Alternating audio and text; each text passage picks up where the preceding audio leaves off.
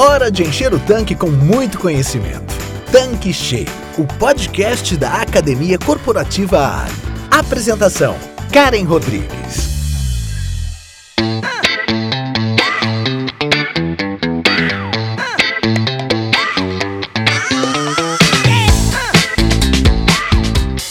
Olá, seja bem-vindo, seja bem-vinda aqui no nosso canal Tanque Cheio. Eu sou a Karen Rodrigues, a head da Academia Corporativa Ali. No episódio de hoje, iremos apresentar os quatro fatores que impactam na percepção dos shoppers, que são os compradores, contribuindo para aumentar ou reduzir as vendas da loja, que é a unidade de negócio. E essa minissérie com o João Stringini está muito bacana e hoje é o nosso terceiro episódio. O João Stringini é mestre em administração estratégica e marketing, CEO da Stringini Varejo Inteligente, consultoria especializada em gestão da execução no varejo. Então, João, bom demais continuar essa prosa contigo. Eu estou adorando os conteúdos. Oi, Karen, tudo bom? É um prazer estar aqui contigo. Eu e a equipe da Stringini Varejo Inteligente estamos bastante satisfeitos de poder participar aqui do teu tanque cheio. E hoje vamos falar então das nossas quatro dimensões de execução de loja. Quando eu falo de quatro dimensões, é, é uma maneira didática que a gente faz para preparar ou para a gente entender como que a gente deve controlar a execução de loja. E quando nós estamos falando aqui de execução de loja, nós estamos com o foco né, no nosso shopper. Como é que eu tenho que organizar a loja, pensar a loja de maneira a influenciar o, o nosso consumidor, né? de maneira que o nosso revendedor tire o maior proveito da sua loja de conveniência. João, o nosso tema de hoje é para falar sobre execução de loja e as suas quatro principais dimensões. Então, eu queria que a gente já começasse contando para nossa audiência quais são esses fatores determinantes em nossa execução. Assim, Karen, os quatro fatores que a gente chama que compõem a loja e que são os elementos que a gente tem que gerenciar para criar uma experiência positiva para o nosso shopper são primeira posição, equipamentos, contexto e retaguarda. A gente pode imaginar isso desde a da minha entrada da loja, primeira posição, eu passo pelos equipamentos, tenho o contexto e lá a retaguarda, aonde estão os nossos nosso estoque, vestiário, refeitório, eventualmente até banheiro dos clientes. Então vamos começar pela primeira posição.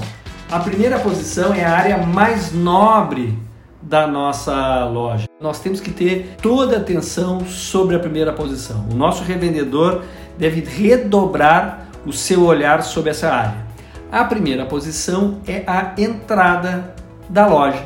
Diz respeito a 1,30m para fora da porta, 1,30m para dentro da porta. Então, tudo, toda essa região nós devemos chamar, nós chamamos de primeira posição.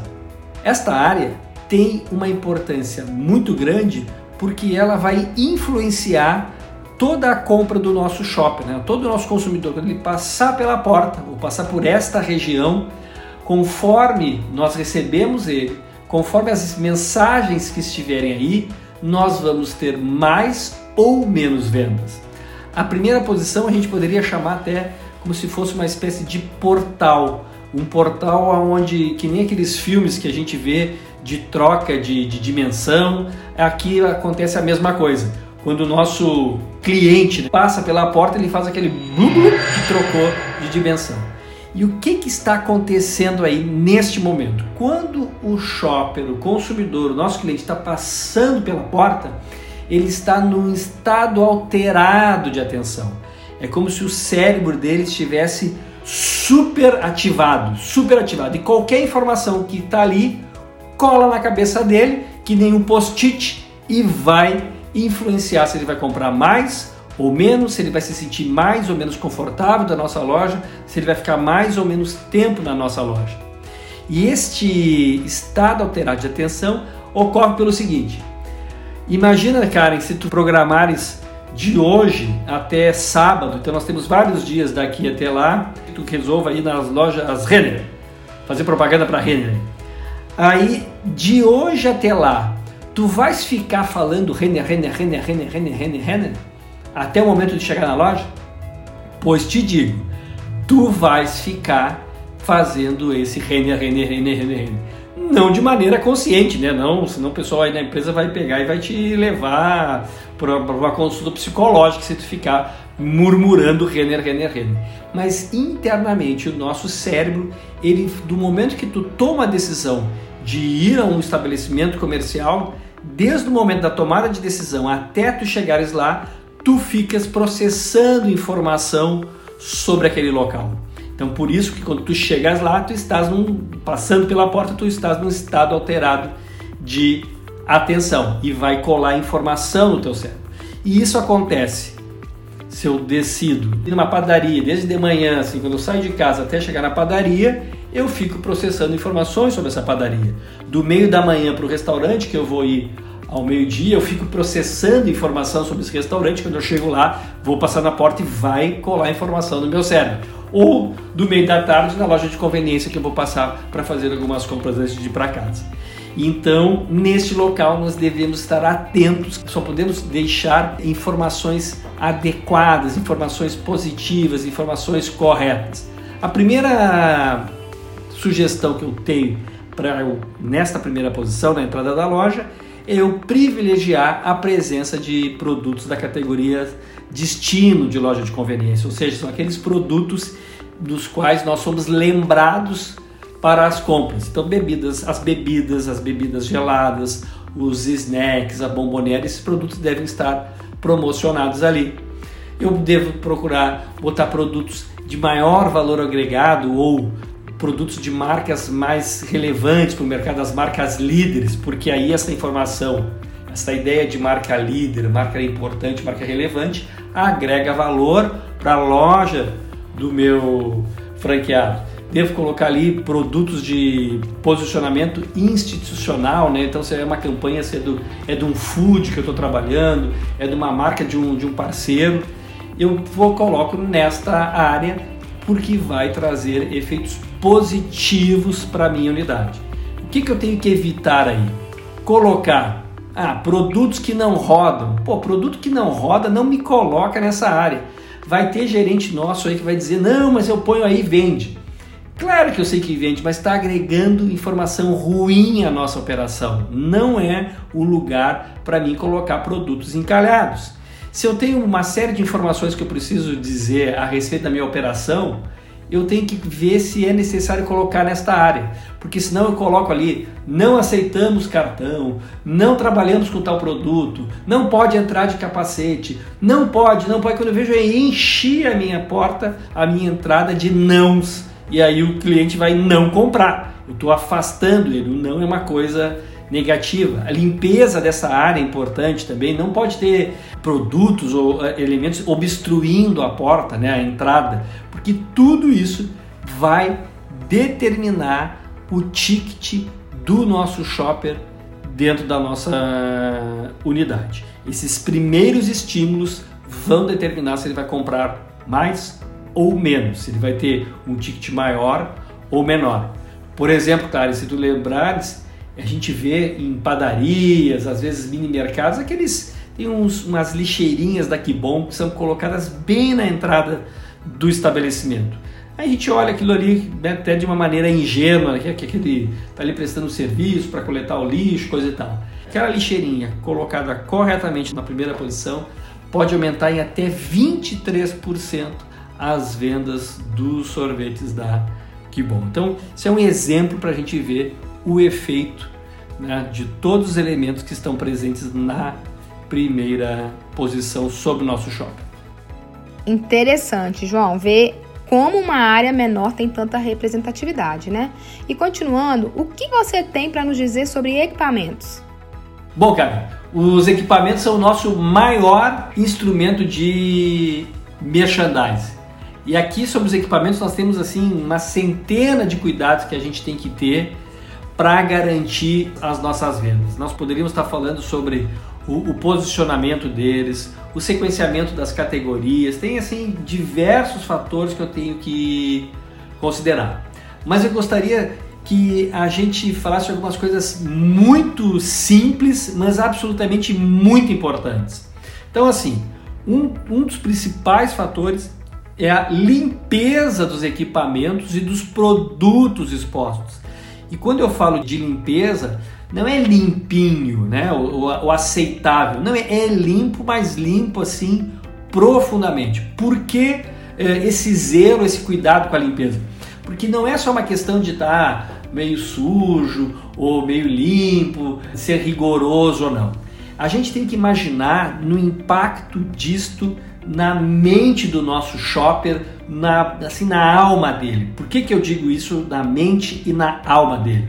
Porque a limpeza está conectada com a nossa sobrevivência. Então foram aqueles seres humanos que no passado se mantiveram longe de bactérias, se mantiveram longe de produtos contaminantes, que estes seres humanos chegaram vivos até aqui. Ou seja, a limpeza está conectada com a preservação de vida. Então, quando tem alguma coisa suja, mesmo que seja só aquele grãozinho assim que a gente passa ali na gôndola, a gôndola tá bonita, tá limpa, mas tu toca o dedo e sente um grãozinho, aquele grãozinho, quando chega na mente do consumidor, dá um alerta assim, ah, sai daí, vai embora, você vai morrer, cuidado, cuidado com a sua vida.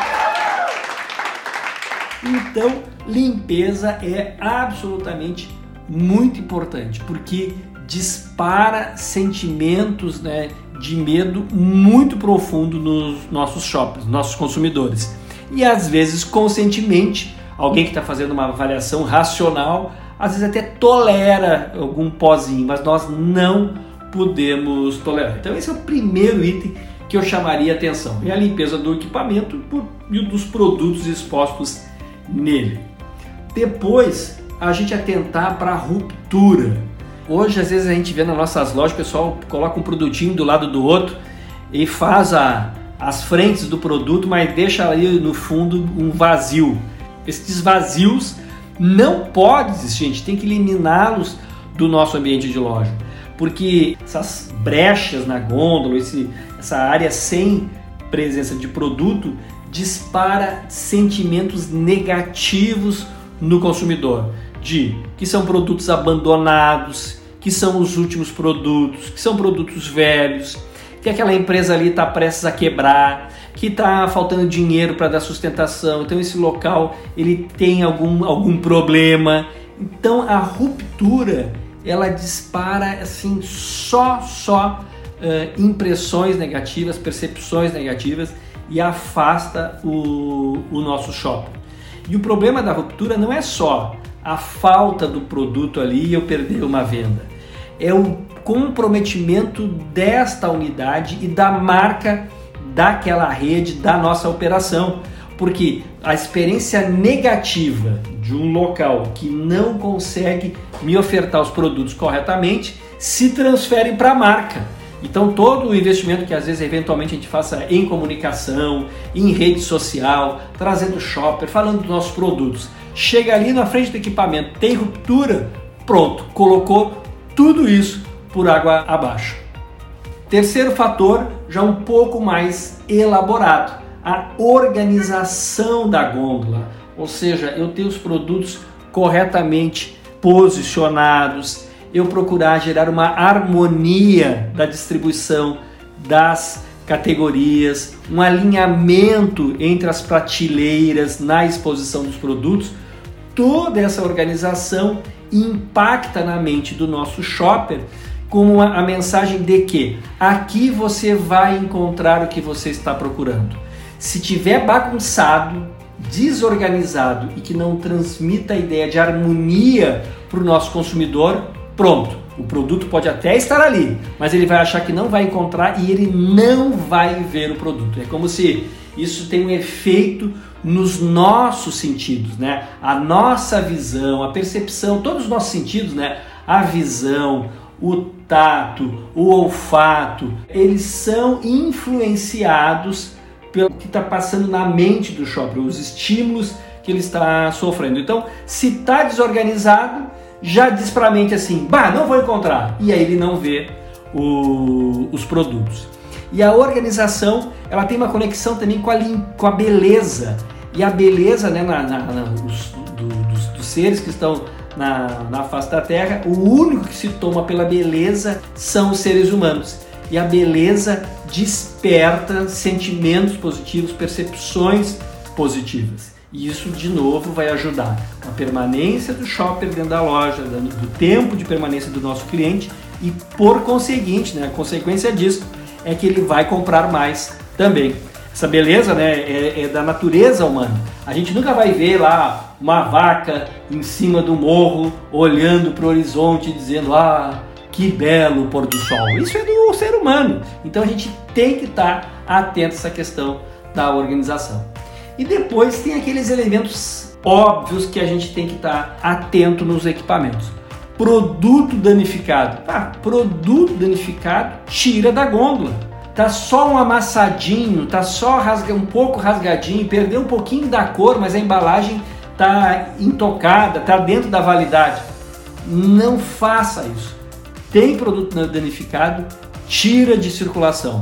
Aí isto compromete né, a venda de outros produtos, compromete a imagem da companhia, só gera sentimentos negativos no nosso shopping.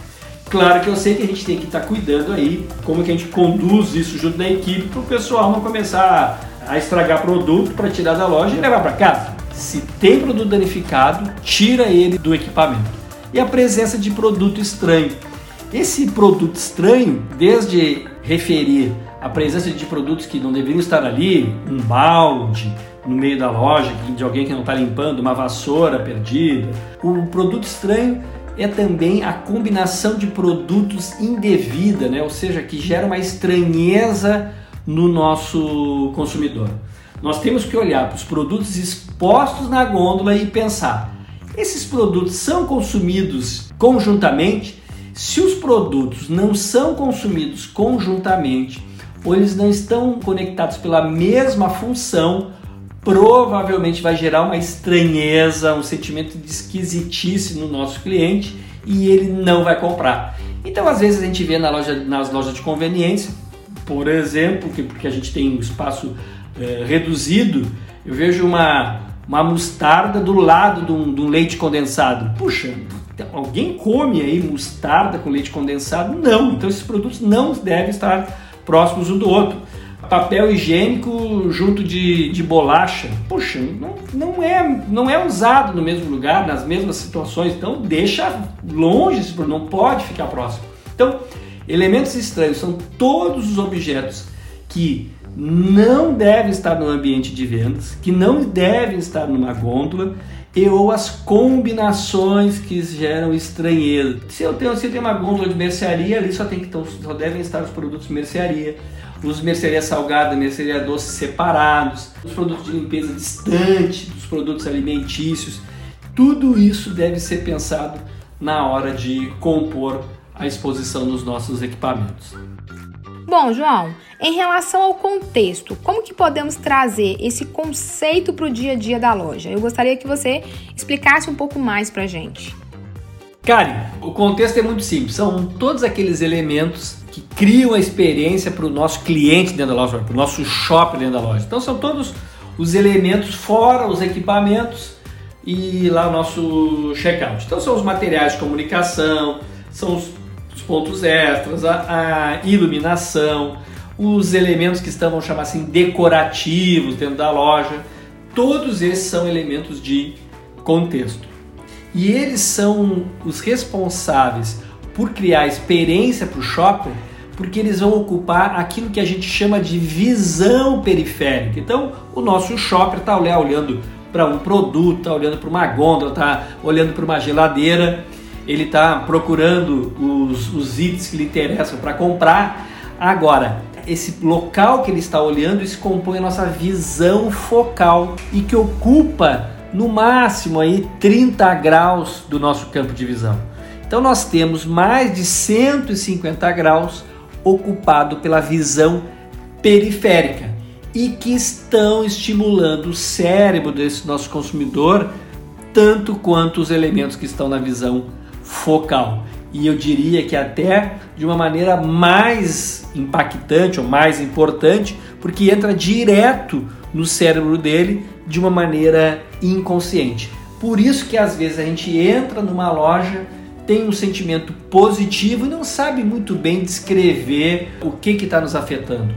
Ou entramos numa outra loja que é muito igual à anterior e, não, e vemos os mesmos produtos, mas não conseguimos entender por que, que naquela loja nos sentimos melhor do que na outra, se é o mesmo canal, se está mais ou menos do mesmo jeito, mas uma nos gera um sentimento positivo.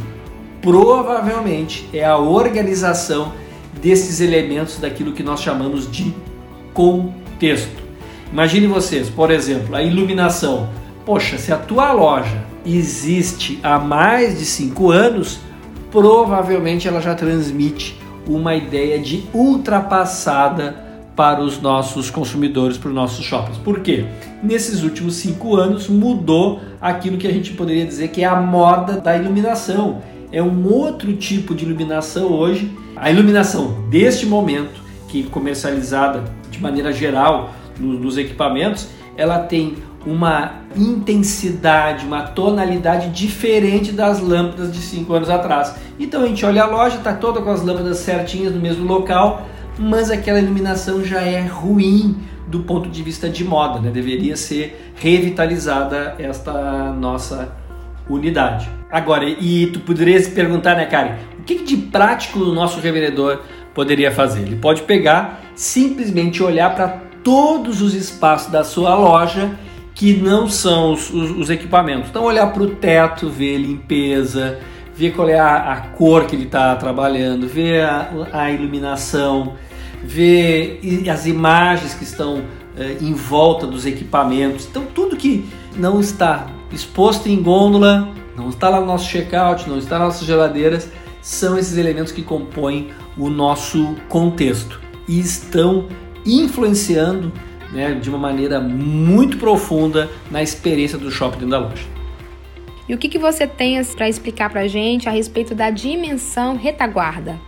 Retaguarda, Karen. A retaguarda diz respeito a todas aquelas áreas que geralmente o nosso cliente, o nosso consumidor, o nosso shopper não vai circular.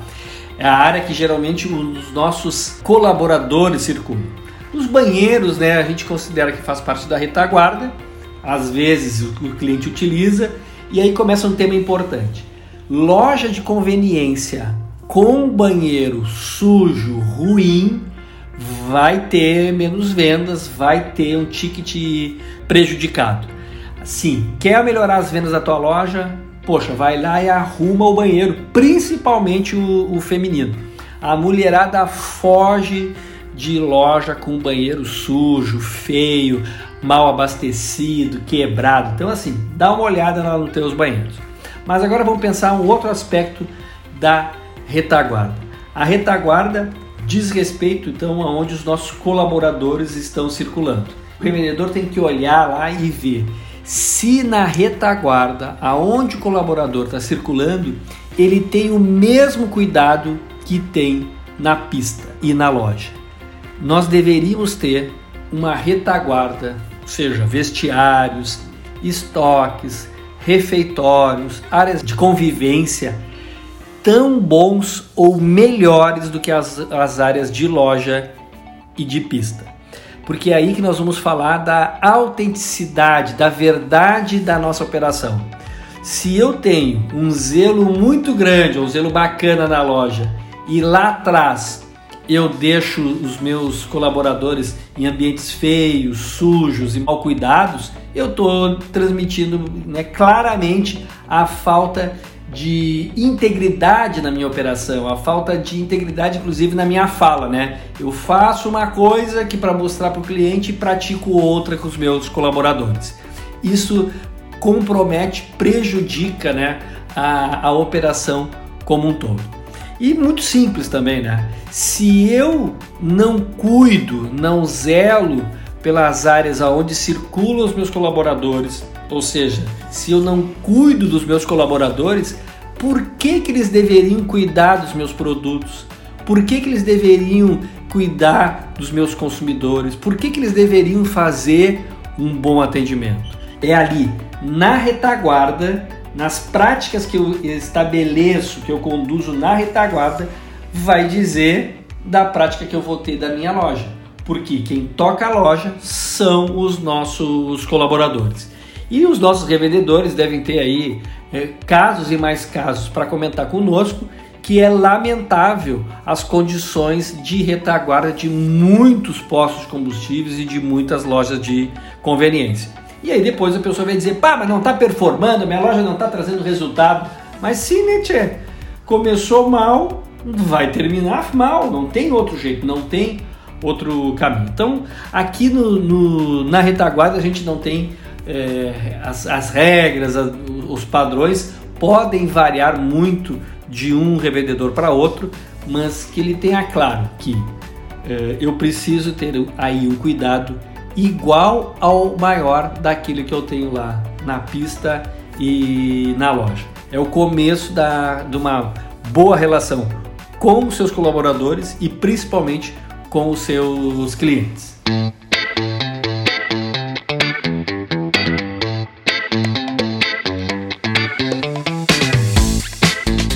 João, nós estamos chegando ao final desse nosso conteúdo. É uma pena, mas eu não queria encerrar sem antes você comentar quais são as dicas para as nossas equipes colocarem em prática essas quatro dimensões, que eu acho que a gente vai fechar aqui o nosso conteúdo com chave de ouro. Eu começaria fazendo uma visita na retaguarda e ter um, um planinho de melhoria se for o caso. Se eu conseguir olhar, visitar a retaguarda e verificar que ela está equilibrada com a loja e pista, e espera-se que de uma maneira positiva todos, nós já temos um bom sinalizador que a nossa operação está indo tudo bem. E essas dimensões, a nossa sugestão também é o monitoramento. A gente trabalha, falamos aqui até alguns dias atrás no outro episódio, que é o monitorar para executar, medir para corrigir. Se eu quero que a minha experiência do shopping melhore, eu preciso monitorar regularmente a minha execução para que eu tenha garantias de que esses bons padrões se mantenham ao longo do tempo e a cultura de uma boa execução esteja no DNA das nossas equipes de loja e pista. Essa seria aí a minha sugestão. Karen, muito obrigado. Um sucesso a todos vocês aí. João, excelente. Adorei essas dicas finais. Infelizmente, a gente está chegando ao final do nosso episódio. Queria poder continuar aqui o nosso papo, mas eu sei que a nossa prosa não para por aqui, porque semana que vem você volta. Quero te agradecer por engrandecer o nosso tanque cheio, tá bom? Obrigada. Show, cara. Para nós que é um prazer estar aqui contigo, conversando e batendo papo com os nossos revendedores. Mais uma vez, muito obrigado e muita gratidão. Pessoal, então por hoje é só. Se você quer continuar aprendendo com João Stringini, não perca o final dessa minissérie. Até a próxima semana. Tchau, tchau.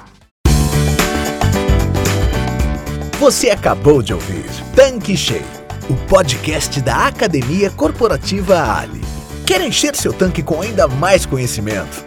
Faça parte do canal do Telegram da Academia Corporativa Ali e receba conteúdos diários relacionados à gestão do seu posto de serviços. Para entrar, basta clicar no endereço que está na descrição deste episódio. E para você que é revendedor Ali, acesse agora o portal da Academia Corporativa. Nele você encontra dezenas de webséries e cursos exclusivos sobre os mais diversos temas para você e toda a sua equipe. Tá esperando o quê? Não fique de fora!